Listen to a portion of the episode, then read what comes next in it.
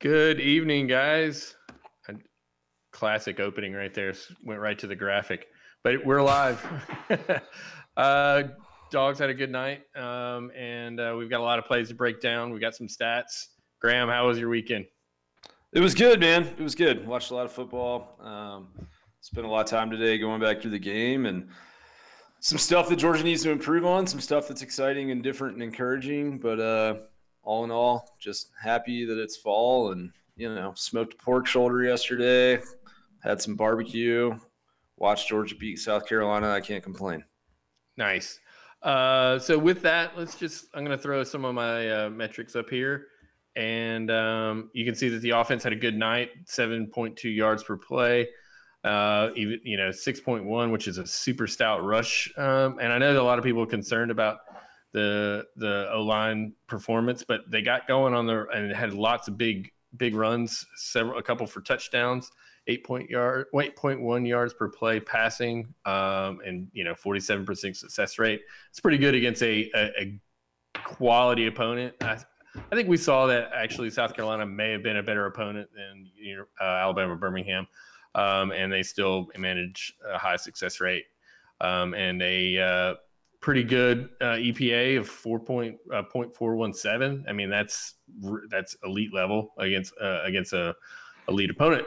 Um, and then any, anything you want to add on that before I throw the defense up there? Uh, I agree with you. I mean, I think we saw there's still a lot of things in the O line play that need to be fixed, but we did see some some better gaps get opened up. And when those gaps got opened up the running backs definitely took advantage of it. There was some nice creases at times. Yeah uh, onto that defense. Um, they allowed 4.6 yards per play which is uh, you know several of that were on chunk plays. Uh, look at that rush though. 25% success rate. I mean both pass and rush the overall success rate allowed by the defense was 23.8 that's that's beyond elite. Stout. That's yeah. that, and again a negative overall EPA, uh, and I believe there may be only one other team in in uh, FBS that has a negative EPA allowed on defense, uh, and a, just a 3.0 yards per play rushing allowed with a super low explosive rating of 0.391. Uh, if you look down there in the bottom right, you can see the pass explosiveness was pretty high.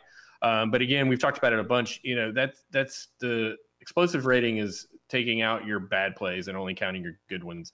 There weren't a lot of good plays on the passing, but they were big plays. And uh, Josh Vann had a huge night and a, couple, a touchdown, and um, with the first uh, touchdown allowed by the Georgia defense. In fact, uh, so that don't be alarmed too much at that passive explosive rating. But yeah, they gave up some plays, and I know that's a little concerning, but we're going to get into that uh, here shortly. Um, and uh, so overall, yeah, it's elite defense, and the offense is going to get better with with uh, more games and more reps. Yeah, man. No, I'm with you. I mean, I think if you're a Georgia fan, and we'll get into some obviously some big takeaways as we go through the film here, but things are trending in the right direction, right? Like things are starting to get cleaned up in certain areas that looked a little rough against Clemson. Um, the defense, like the way they've been playing it's almost impossible like for them to improve statistically over what they did the first two weeks of the season. But a little bit of regression is not anything to be alarmed about, especially. Uh, I don't think we filter out for garbage time and some of those some of those second half plays that were chunk plays were definitely with second and third stringers in the game. Yeah, um, Georgia has not cracked the top 15 in the yards per play offensively, but they're getting there. Um, they're, I think they're probably between 15 and 20. But look at that Missouri team.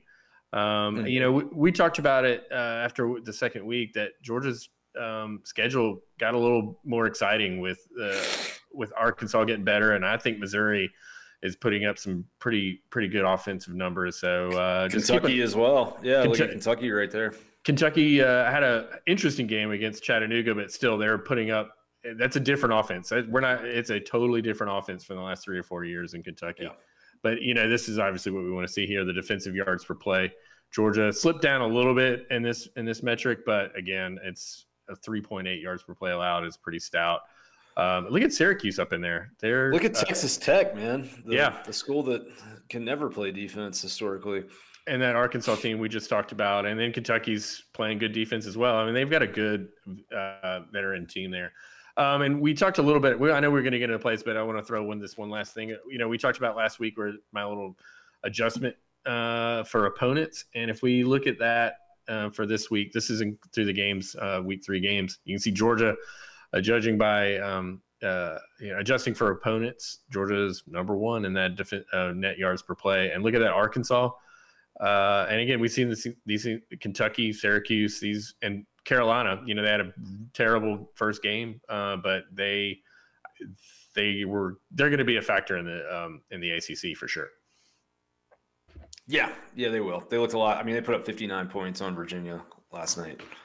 Yeah, like that. That's not a team that usually has a, a soft defense. I mean, Virginia has limitations in terms of athletes, but uh, they usually are pretty assignment sound. And North Carolina, like, just I think they put up about 24 points a quarter in the second half for 21 points. It was crazy. Okay, you want to get into the plays?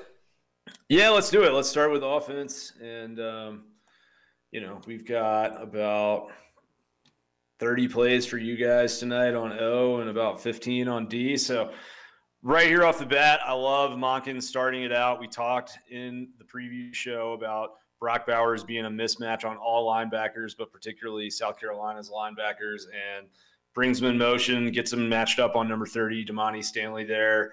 And I just, I, I really like what Todd Monken is doing with Brock Bowers. He's such a chess piece and he's moving them all over the board, creating mismatches. Um, and Bowers continues to impress with his route running, his hands, and his blocking ability. We're going to throw him some kudos for that as we get a little deeper in here. Um, so next play is just literally the next play of the game. Um, first run play of the night, and we're gonna see.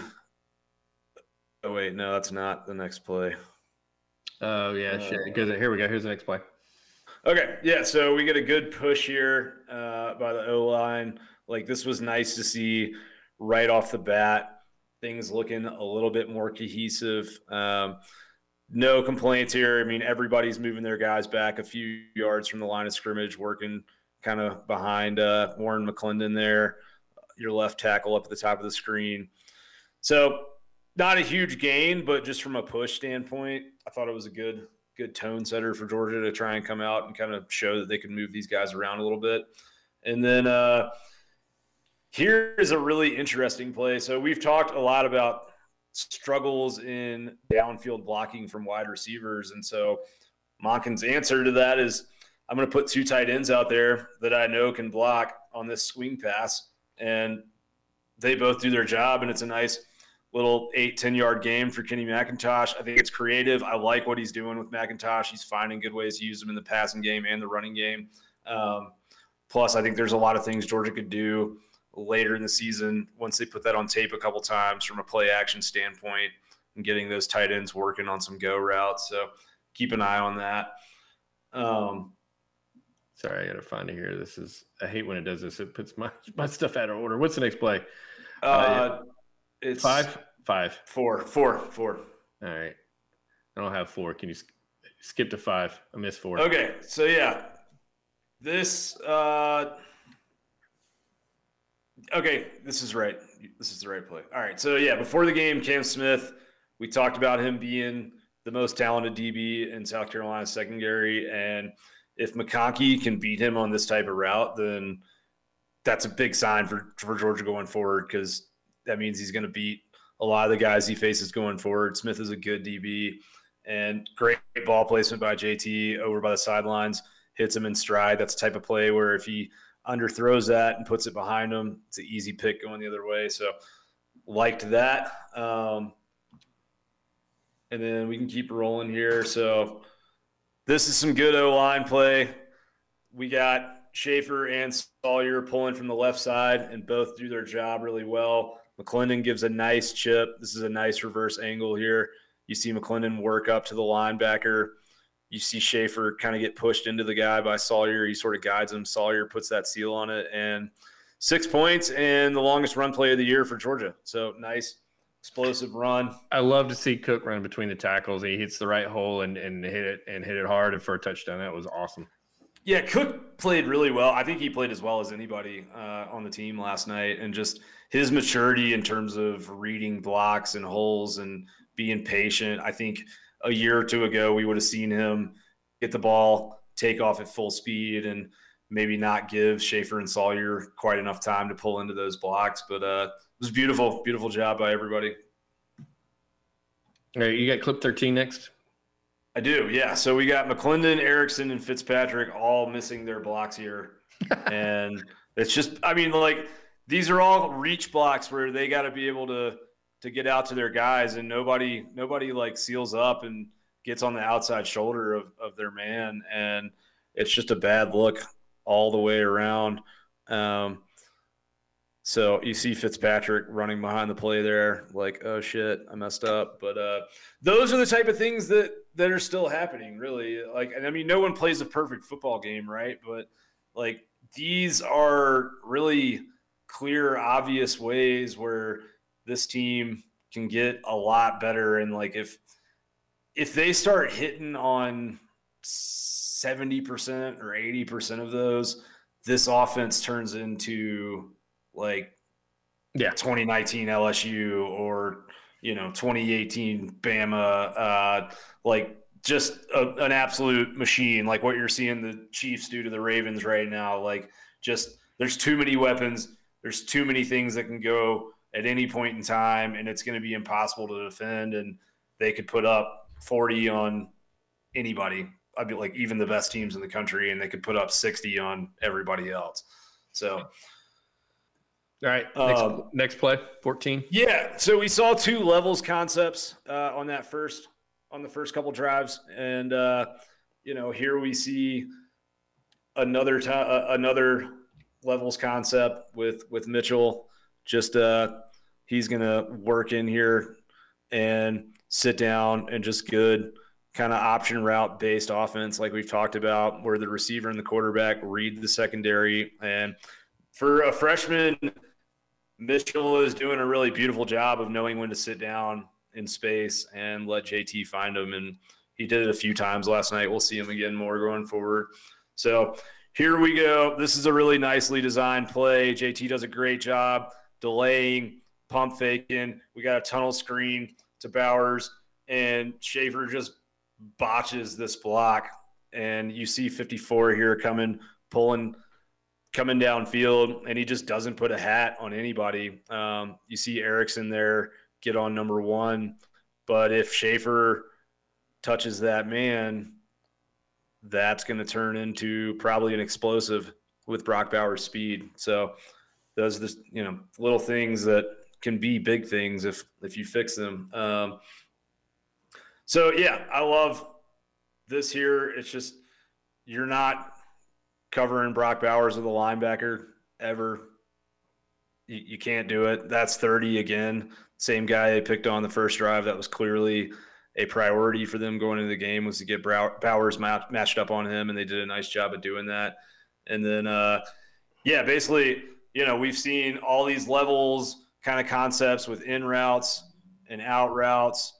You know, we, we see this out route to to Bowers here. So like Monken is kind of setting the secondary up with these these routes breaking in into the middle of the field and out towards the sidelines, and then finally he comes with the kill shot here and goes goes all verts, and the DBs are ready for an in route or an out route, and so Burton just gives them a little bit of hesitation, and all of a sudden there's you know four yards, five yards of separation. So just I think Monken called a really beautiful game last night, and these types of plays where you have guys running wide open, and a lot of times you hear commentators like dismiss them and be like, "Oh, well, you know, they had guys running wide open. How hard can it be?" And it's like, well, there's guys running wide open for a reason. It's because the the offensive coordinator, you know, set this up and made a bunch of chess moves to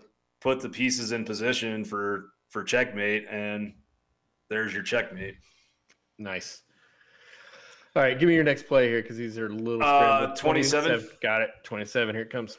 So we got Ericson at right guard here. Better job by him, I thought. Uh, number 50 gets a good seal there that allows that run to break open. So just you know, I'm I'm gonna give him some hell tonight. Same with with Shaffer, the other guard, but uh, also got to give him some kudos when he does a good job, and he did a good job there. So on this next play, we're gonna see Ericson. 35. He's gonna, yep, 35. He's gonna mess up the pull here, and because of that, you know, he pulls around from the right guard spot, and he just never never touches anybody, never blocks anybody. If you're pulling and you're not blocking anybody, then A, you're just in the way.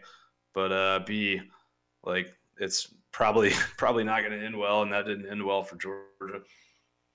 And yeah, that's all right. Next play. Go ahead. I'm sorry. Go ahead. No, you're nope, good. Nope. 36. 36. Yeah. So here, both Shaffer and Ericson. Uh, I, this is a deep shot, I believe, that we have set up and both of them are just going to get absolutely blown by by their men. And it's the you know I think it's the only sack that Georgia gave up on the night, but it's it's ugly. I mean, you know, uh, Salyer has to block that guy on the end there. That's his responsibility. So uh, moving forward, we've got Oh yeah, this is. I wanted to give kudos for Bowers here because he does a really good job blocking. This play came back because of the Justin Robinson block in the back, which yeah, um, it was terrible call. I didn't think it was a terrible call. I thought he was. Did you think you didn't think he touched him? Uh, he touched him, but I just don't think that was a. I, we, we, we're on forty four.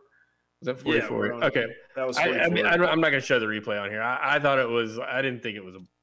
I mean, he got on him and then he pulled off of him before it affected the play. But yeah. Well, I'll say this: he's been called for a clip or a hold in all three games so far, and I, my fear for him is that that reputation is going to start following him, and refs are going to call it even if it's not a clip or a hold, and maybe that's what happened there. But um, that's something that he's got to figure out a little bit and clean up. So, uh, yeah, forty-seven. This is just a little quick kind of stick route to Kearis on on third down, and this is I just nice think catch. it's yeah, it was a nice catch, really nice route. Like it's huge having him back. He knows where the sticks are. His route running is very precise, and him and JT have shown a good chemistry ever since he came in the lineup. So exciting to see him getting healthier and. uh yeah, and also good pass protection by uh, Bowers there on the left side of the line.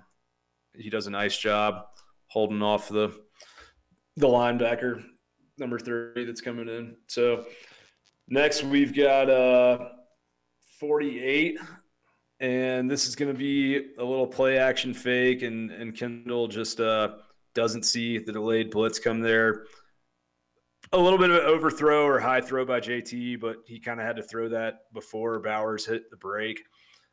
And those are the type of plays where, you know, if Milton's able to pick that up, Bowers is matched up again on a linebacker in the middle of the field.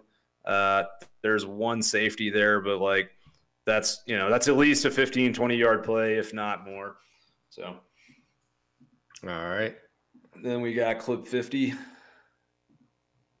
And this is, I'm just really impressed with AD Mitchell, man. I mean, we knew on G Day that he was going to be making an impact early and that he could make some plays, but his route running is just super advanced for a true freshman. And, you know, we kind of talked earlier about him knowing where to sit down and turn on some of these routes, but like he stops on a dime right there. And you can tell that JT trusts him because he throws that ball before Mitchell even hits his um, so exciting just to know that we've got him for at least another two seasons after this and seeing the chemistry that's there with him and Daniels already. I expect a lot more big plays out of him this season. And 55. Yeah. Yeah. And then again, more AD Mitchell. Uh, this is just a bomb, but like he just burns this dude. Beautiful throw by Daniels. Um, like this is it, right? This is what we talked about for nine months. Is is JT Daniels' deep ball mechanics going to look better once his back knee is healthy? Some people said yes. Some people said no. Some people said let's wait and see. I think yes. we can say with confidence now that he is hitting these guys in stride. Those balls are not dying out. That's because he's not having to, you know, throw basically from his torso. He's pushing off his back foot because his back foot is attached to a healthy right knee. So that is huge. Like that just it opens up everything. The vertical passing game for Georgia is fully here and alive and well, and uh, it it's different than anything that we've seen in the Kirby Smart era. And then uh, this is just the reverse angle of that play. Uh, oh, sweet. Sorry. No, that's good. Um, and then okay, so clip sixty three. This is what happens when this offense gets a push up front. So great work on the right side by Ericson, McClendon, and Fitz, and you've got guys like James Cook, where if you just give them a little bit of, of room and you know a little bit of blocking, they're quick and swift, and and they're going to turn it into to twenty yard pops really really quick. So again, thought Cook played really really well last night, and then yeah, this is is a sixty six. Uh, sixty. That's the sixty. Oh, this is defense. Yeah. Yeah, it shouldn't be. I think I missed sixty six. Sorry. Okay, all good. Uh, so let's go to the second half clip three. Second half clip three. Boom. nice. All right, killing it. So this is another good chunk run, chunk run, and again a situation where Shaffer probably could have done a little bit of a better job there off the left side, but he did enough, right? And he didn't get called for holding, and that's kind of what I'm talking about, man. Like the if you just raise the level a couple notches, um, things really start to open up. If this run game is is hitting chunk plays like this, Georgia, yeah, yeah that's impossible to defend. Yeah, that's Amir right there. That's all him. I mean, he it is. He, it he, is. he yeah. saw he saw it and he, his good vision, and he he just hit, hit the only hole that was there, and he hit it for 15, 20 yards. So yeah, he kind of hit that uh that linebacker with like the old D'Andre Swift dead leg cut. Yeah, but right. um, second half clip four for the touchdown. Yep. Yeah, and good work here. I thought OL came out with a little bit like at the start of both halves, they were pretty clean, and everyone does their job here. Uh, Fitz just kind of does just enough on that guy, but that's enough is enough, right? And yeah. you give Zeus a little crease, and it's six points. I'm not sure they teach that uh, as a as a good. I'm not sure. Yeah, he got a little bit. Just he down. Did, yeah, I mean, he just kind of sat down and said, "All right, uh, I'm going to become an, a movable object." It was a smart play by him, truthfully. No doubt, no doubt. And it went for six, so it's hard to complain about six. Yeah, and then we've got uh, clip 15. Yep, here we go. So this is, I just, it was nice seeing Rosemy. Um, he's struggled a little bit since coming back from the injury. The first few weeks, he struggled with some some details and some blocking type things. And uh, here he runs a really nice route, does good work after the catch. Like he's still very explosive and he's still coming back. And I think you know, AD Mitchell and McConkey and some of these guys are stepping up, but let's not write off Marcus because there's a lot of talent in him and excited to see kind of how he looks over the next couple months as he continues to gain his form back. And we got 16. Yeah. So Milton's been stuck with some bad blocking so far this year. Like straight up, he's just hasn't gotten a ton of help, but uh he got some decent blocking here. And just if you give this dude like five yards to get ahead of steam, he just absolutely crushes people. Like he separated Landon Zander's shoulder, put him out for the season. Here he truck sticks this dude like he's Bill Bates in 1980. So this is my one of my favorite plays of the game right here. 19. Yeah. So this was a really I mean, good job using Cook as a weapon, but Bowers is really savvy here because he sets a little pick without setting a pick. I don't know if you notice it, but you see it really well on the reverse angle. Like he doesn't do anything that's going to get him an OPI, but he basically makes it so there's no way Cook's not going to score a touchdown. Yeah, but, he took, took out two guys and, and and Cook waltzes in. Yeah, and I think you know using these backs, especially Cook and McIntosh in the passing game in these little flat routes just strains the defense a lot. And I'm glad to see us doing more of it. And I think we could even incorporate more. Like, uh, I'll I'll get into it in a second. Um, so Yeah, clip 28. We've got Broderick Jones in at left tackle, and he's doing a really good job getting a seal on the left side there, and that opens this uh this run up. So he's uh he's 59. And look at Cook, look at Cook on that block on the wide on the uh yeah. I mean, our our you know running backs did some good blocking last night. They did. No, the running backs are are special, man. They're all doing a good job right now. Um, and then uh, next drive, we've got Broderick Jones in at right tackle, and he's looking good. Um, that's him, 59. But the reason, oh, and then the last play is 39. And I just want to give kudos to Jermaine Burton here because I gave him a hard time after the Clemson game, but he does a nice job here on this little screenplay to McIntosh. He, he makes a really nice block that allows that to go for a first down on third down. So props to him because clearly he's been in the film room after the first couple weeks. And so before we move into the defense, like I think we're seeing some of these things that we've we've talked about since Clemson get to clean up a little bit. But uh blocking grades, like this team right now, and I'm just gonna say it I don't like saying it. I'm not trying to be mean to anybody's child or anything like that, but guard play is holding this team back right now. And Shaffer and Ericson are struggling. Uh, and I think that seeing what Broderick Jones did at the end of that game, I know it was the end of the game, but he was still in with the rest of the first team O line playing against South Carolina's starters. Like, if you can get him in as the left tackle or the right tackle, whatever they want. But if you can put him in the game as a tackle and bring Salyer back to that left guard spot and then decide, I don't care which one, Shaffer or Ericson, whoever they think is the best choice. But if you can get one of those guys off the field, it makes a huge difference. Because right now, if you look at Georgia's rushing charts and you look at their rush by direction for last night, so last night, if they went off right tackle, they just had one run off right tackle, but it was for 15 yards. When they went off the right edge, so basically they had a tight end blocking off the right side, seven carries for 79 yards, 11.3 yards per attempt. Left edge, five carries, 32 yards, 6.4 yards an attempt. Left tackle, five yards an attempt.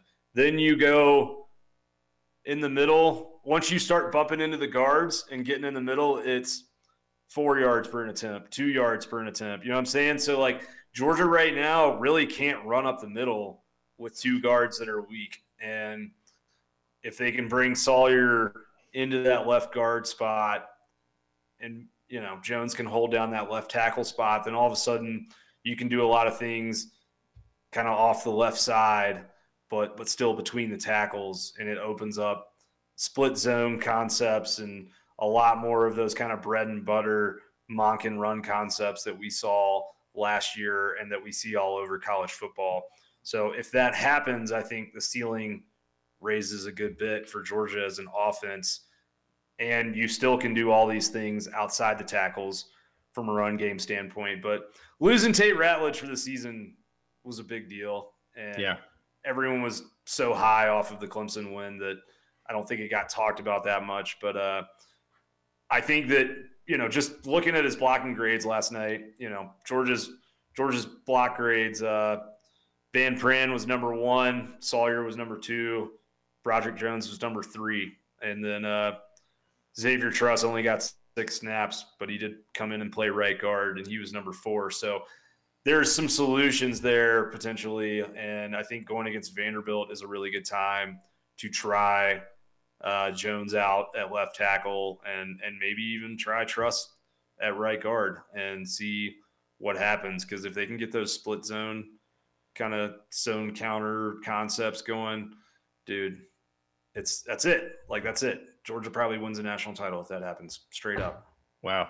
I mean, in addition to that, I mean, you've got to be able to run up the middle to get those third and twos and and you know or second and twos, and you just got to be able to have that in in the offense. You can't constantly be trying to, to run off edge. Uh, you, certainly you can for those plays, but you got to run between the, the guards and uh, like you said so and if we get it sorted out i mean i'd love to see Truss get back in there i mean he played he we picked him apart after the peach bowl but uh, you know he's a veteran so maybe maybe like you say you know everyone gets better with a, an off season so maybe Truss gets in yeah. there and, come, and rises to the occasion well, his body type may be a little better suited for guard, and you know he struggled with some of those speed rushers, but against tackles at guard, I think it may be a really nice spot for him. So, all right, jumping in the D. Jumping into the D. Um, so yeah, we've got Ameer Speed here. This is that first uh, clip nine. Nope. It's on. that. Yeah, I gotta find it. There it is.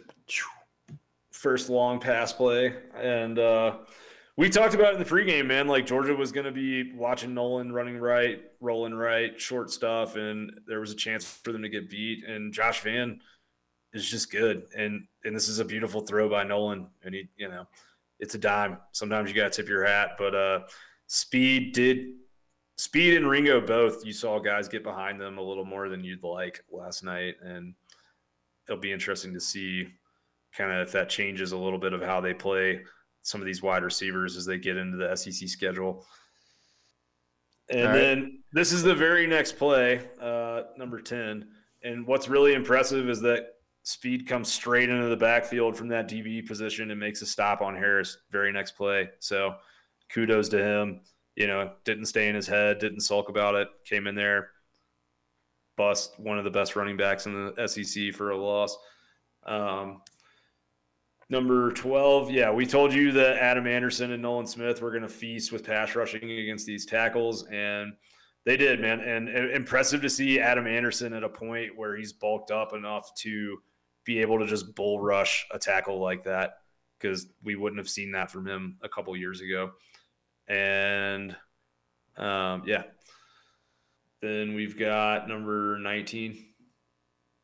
So Lewis Cine is just going to absolutely fill this hole like a, you know, eight year NFL Pro Bowler. Oh my God. Yeah. I mean, it's just, he, comes, he shoots in there, dude. Yeah.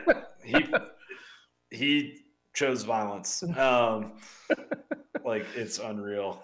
And then, yeah, Jordan Davis. All right. They're 20. Here we I'm, go. I'm sorry. Yeah. Jordan Davis, what can we say? He's cat like quickness at 330. Uh, I mean, just like that's unfair, dude. I mean, like he's closing on a running back. Yeah, 330 pounds. I mean, like I, I think he's probably the best athlete, just like just from a an athletic standpoint that I've ever seen play for Georgia. Um, Here's the third one. Yeah, so we see Walther get some pressure on this play, but he's totally unblocked. Oh, I'm sorry. Uh, oh yeah, that's it. That's the right play. Yeah, just it's a first down, but Jordan Davis again just like shoots right past the center off of off of the gap between him and the right or the left guard. Um, he's just he's just incredible. It's it's really something to see. And so yeah, 25. We've got Walther is going to get pressure. He goes unblocked, but I want to give kudos to Robert Beal, 33 he's coming off the other edge. And he's just a guy that really hasn't gotten a ton of burn in his career. And all of a sudden, he's out there as a linebacker, you know, bull rushing these tackles, creating disruptive plays, creating pressure. So I'm just happy for him. He's worked really hard. He's come a long way. And yeah, uh, Walther again at the top of the screen. And he needs to do a better job of setting that edge right there. Uh, he, he goes unblocked at the snap and he kind of hesitates and he needs to just get upfield and then decide if he's going to go for the, the quarterback or the running back. But this is a good reverse angle on it. If he just comes upfield there and forces that play inside, it will help. It was third and seven right afterwards at the heck of a by who was yeah, that? heck of a, yeah. That's that's Kendrick on coverage, but uh, also Nakobe Dean, the way that he times this blitz, just it reminds me of Roquan, man. I mean, like we haven't seen anybody that disguises their blitzes as well and times them as well, and just gets there the way that he is right now since since Roquan, and he's just also he's creating blitz opportunities when they're not called if he recognizes that they're there and it's not going to, you know, he's not going to leave an assignment open elsewhere. He's just incredibly cerebral. It's 39 here on your notes. Yep, we got Channing Tindall, just incredible in pursuit. He's coming from the opposite linebacker position over to the far hash and chasing down an SEC running back from behind and making it look easy. He's really been impressive through the first few weeks, and he was really impressive again last night. And then uh, 41, two plays later, you see him come through here and make a really nice tackle. And I think for years the knock on him was that he can't hold up in the run, right? And so like seeing him now as a fourth year player shedding those blocks and coming in and making making tackles on running backs between the tackles is exciting. And then that's the uh yeah, that's Jalen Carter, man. Jalen Carter's taking the leap. Like it's it's it's happening. He's kind of on the verge of being unblockable. He was penetrating from the edge. He was penetrating from from D tackle. There you've got your boy Devonte. I saw you shout that one out on Twitter earlier today. We've been, dude. We called Devonte Wyatt like we've. This has been a Devonte Wyatt podcast and video show forever since we yeah. started, and finally, folks are starting to recognize that he's a beast. So, yeah. All right, and then we got a couple last two plays coming up, right? 62. Uh, 61, 68. I got 62. I hope you can talk about 62. Uh, uh yeah, was that was 62. Somebody, fine. Yeah. Yeah. And then 68. Do you have 68? Yep, it's coming up. Yeah, so there's um here it comes. This is the safety and this is just it's this is why you swarm to the football, right? Like great work by the defense, everyone pursuing because one, two, you know, it takes three and the third and fourth guy to keep him from from just being able to get over the goal line and and that's not a safety.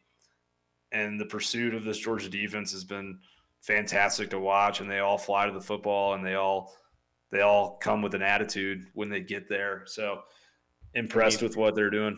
I mean, Jordan Davis is here and he just he just finds the ball. He, yeah. I mean, it's just he almost stripped him too, man. Like Davis reached around that right right side. Um, and then uh, I think the last one I have is second half clip two. Uh, yeah. The interception by Kendrick. And this is just what pressure and havoc does to an offense. And it starts speeding everything up. And even when guys aren't there, you're throwing off your back foot and you're you're maybe moving too fast and things get overthrown, things get, you know, off off kilter in terms of timing and you got Derion Kendrick there to to snag it. It was nice to see him get an interception though. I, I think the way that he's played so far, uh, he's been great. He's been as good as any of us can expect. Whatever doubts there were about his tackling ability has been put to rest and he you know, I think deserved to to have one bounce in his lap a little bit like it did. So, well, he had to go get it too. That didn't just fall to him. That was a heads up. It kind of fell to him. but no, I'm with you. Yeah, I mean, no one, no one intercepts anything by mistake, right? Do we just crammed through a lot of that game? Yeah, it was a lot. take that sip of water. Uh, it was uh, it was an exciting game. I mean, I think we saw a little bit of everything. We certainly continue to see that defense just ball out and show out. Um, and we got to see JT throw the ball downfield, which we really hadn't seen yet uh, this season. Um, I guess I mean, and it was exciting. And uh, you got to let me. Is there anything you want to say on Stetson Bennett? Um, I know you tweeted out sort of like you know just that's why you don't necessarily want to switch yeah, quarter, think, quarterbacks in, in the middle of a, of a good offensive uh, run. But what, would, what tell me your thoughts on that? I thought it was dumb. Um, I mean, just to be frank, like I, I thought it was a poor decision and not not something you do when your offense has gone you know two for two on touchdown drives to to start the game. I think that Kirby Smart is. There's been times where Georgia has had a lack of competition in their quarterback room, and you know, we saw that with Fromm in 2019, and that year was such a disaster. And it felt like a little bit of a, a lack of competition maybe hurt his development. And so I think that Kirby is trying to create that in a healthy way.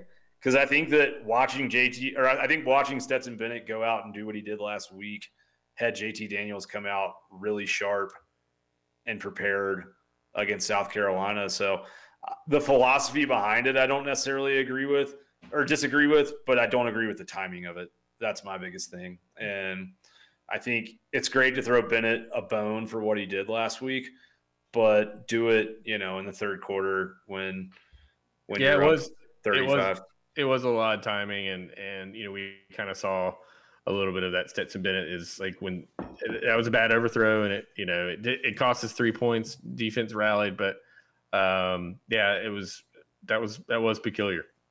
Yeah, and I mean, I, I, I if he's gonna do it and try this kind of two quarterback system rotation type thing, like I guess do it against South Carolina or Vanderbilt. Don't you know? Don't be messing with it against like Auburn or Arkansas or Florida or something. But uh, yeah, man, I think that like we probably won't see it again considering the results. yeah.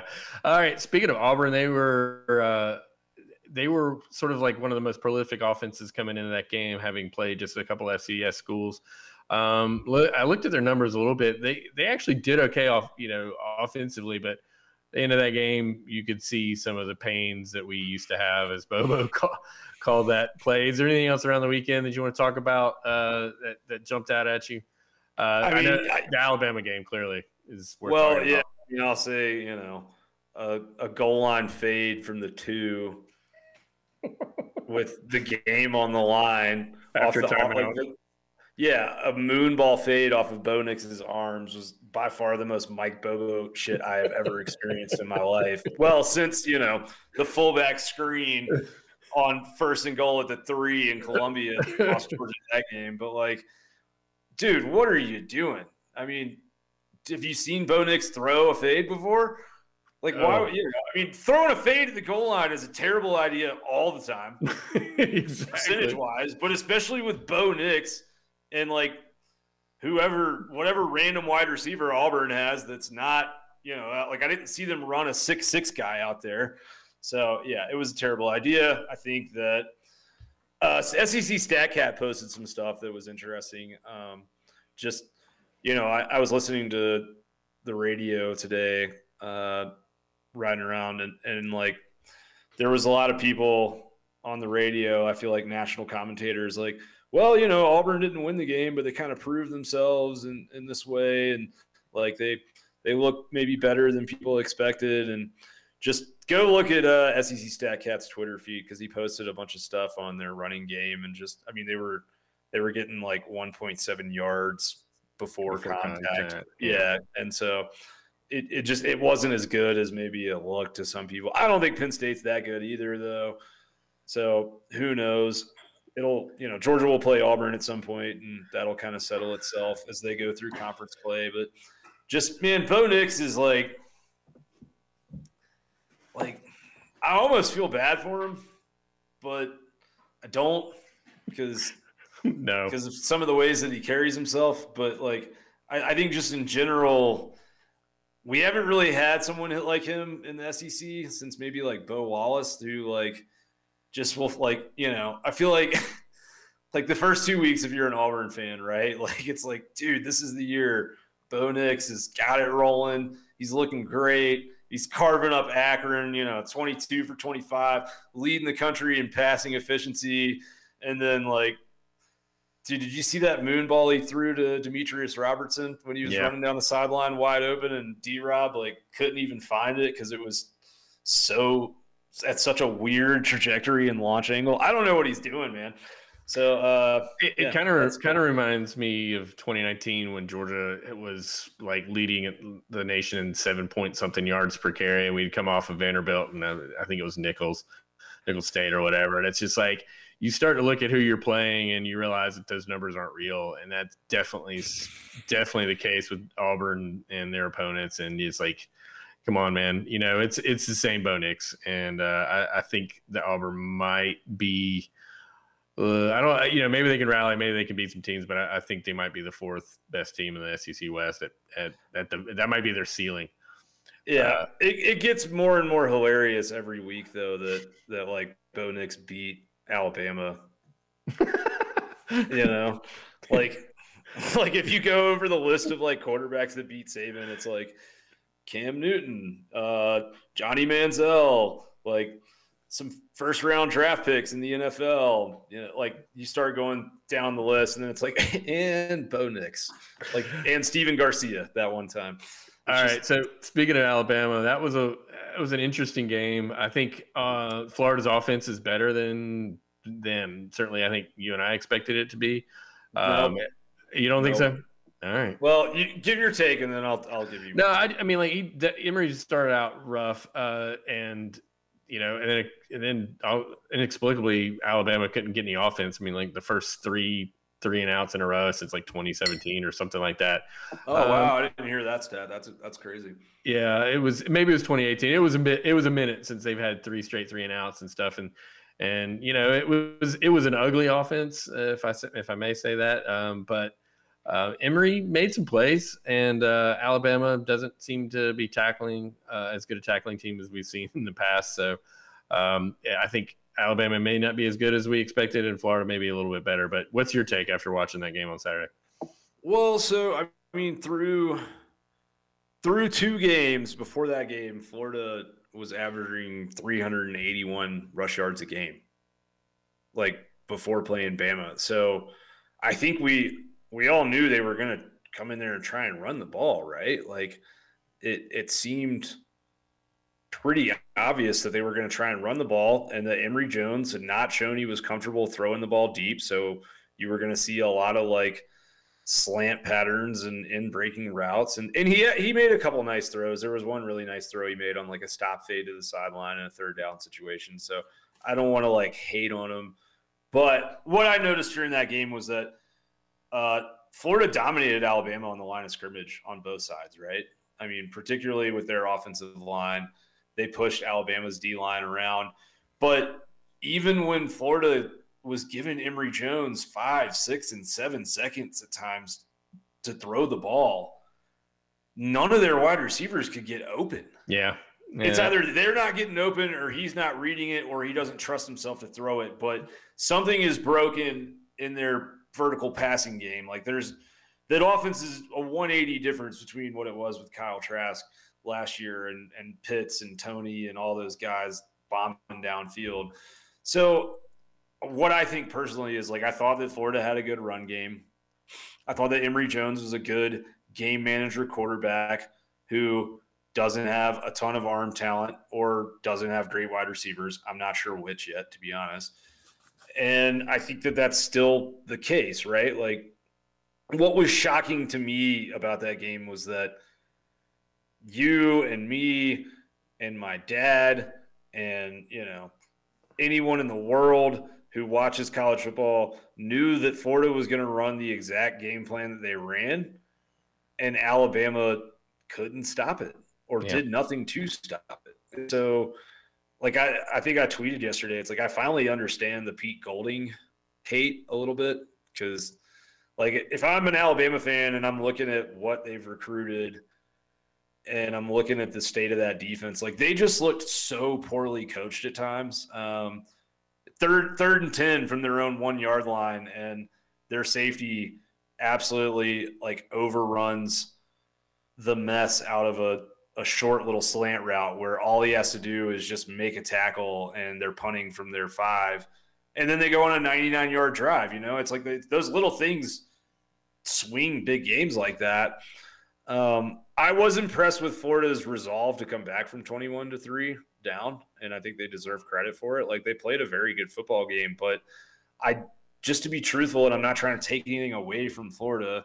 I know everyone's going to think that I am, but the reality is like I thought that Florida looked about like the Florida football team that that I've thought they were through the first couple of weeks of the season Alabama looks like a much worse football team than I think any of us thought they were. And I think they have major issues in the secondary, in the linebacking core, and on both lines of scrimmage.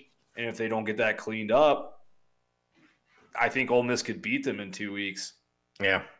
And uh, so yeah, and A and M too. Uh, A and M. I mean, they A and M, Arkansas. I mean, yeah, you know, LSU is a mess right now, but they have enough talent to beat anybody any day. Like, I, it's just I think this is going to be an adventurous year for Alabama fans. Um, and you know, I will remind everybody though that Alabama's linebackers and safeties sucked against Ole Miss in week three or four of the season last year. And then they and, they shut it they, down. Yeah, they turned it on. So if anyone's going to coach them up and fix it, it's it's Saban. But uh, I also thought that Bill O'Brien kind of didn't call a very good game. Um, their offensive coordinator, and I think that just in general, like on the list of people I don't want around my football program that's been humming along successfully for a decade and a half, Bill O'Brien is like somewhere near the top five. And I just wonder if like that hire is to look kind of bad in hindsight at some point. But at the same time, Saban has made hiring Butch Jones look fashionable. Same with Lane Kiffin. Same with Steve Sarkisian when he was coming off a lot of personal issues. So, like, he's earned the benefit of the doubt 100%. But I think like if I was a Florida fan waking up this morning and I went back and looked at that game and you know realized that we outrushed Alabama four to one and and lost, like I would be despondent, man, just because I don't know that that you get a better shot than that to take down a number one team, you know. Yeah, it was. You get them at home, and you've got things going, and yeah, you just couldn't couldn't close a deal. I mean, uh, they outgained them four thirty nine to three twenty four, and ran eight more plays than them. Had four less penalties than Alabama. That one turnover was was huge, though. Yeah.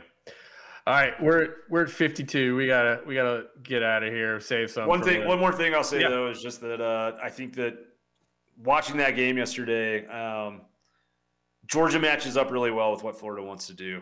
Just because like Georgia's got the front seven that's going to force them to to throw the ball, and if they can do it, you know, if if, if Emory Jones and those wide receivers can go out there and beat one on one coverage consistently down the field against you, then you just te- you tip your hat to them and say good job. I just don't think they can. All right, we got a few more weeks before we did get into that, but I'm, it's always on. It, so the cocktail party is always on our minds. Graham, there's always a cocktail party at my house. Graham, good job, man. Um, thank you guys for watching. If you're still with us, uh, please subscribe to the YouTube and the Apple podcast or wherever you get your podcasts. Uh, we've got FTMF hats in stock at, at dawgstats.com. We've got stickers uh, in stock. We are uh, we are cranking out stuff. We're cranking out product. We're cranking out material. Graham, thank you, buddy, and uh, we'll be back later this week with some picks and uh, a little bit of a preview of the Vandy game. Uh, thank with you. All right, with that, go dogs. Go dogs.